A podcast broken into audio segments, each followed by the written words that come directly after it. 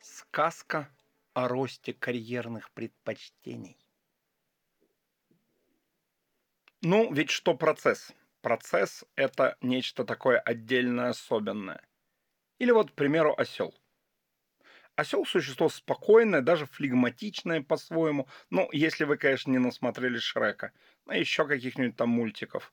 Осел он что? Он пожрать да поработать любит. Процесс, понимаете ли. Иннокентий Варламович Загадонский Мурза был необычным ослом. Его не увлекал процесс, он всем своим ослиным нутром был нацелен только на результат.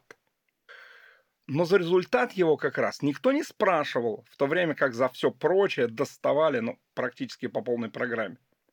Каждое утро, приходя на службу, и взым, как его вкратце называли за глаза коллеги, старался достигать результатов не просто великолепных, но, скажем, даже величественных, если не грандиозных.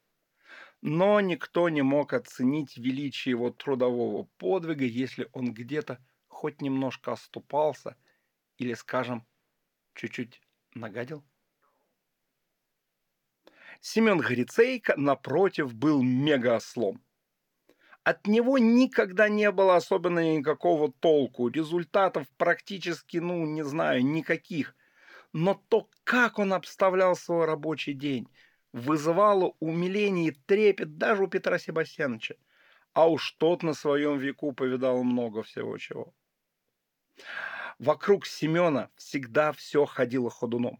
Молодые кобылки томно вздыхали и падали к его кривым ногам. Зарплату кассирша ему приносила прямо в кабинет.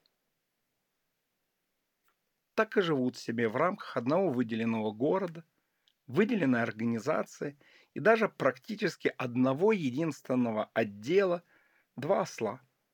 Иннокентий Варламович Загадонский Мурза и Семен Грицейко. Живут ходят на работу, обустраивают личную жизнь.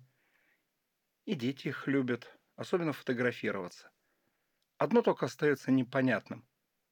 Какие нахрен результаты могут быть в катании восьми человеческих детенышей по кругу?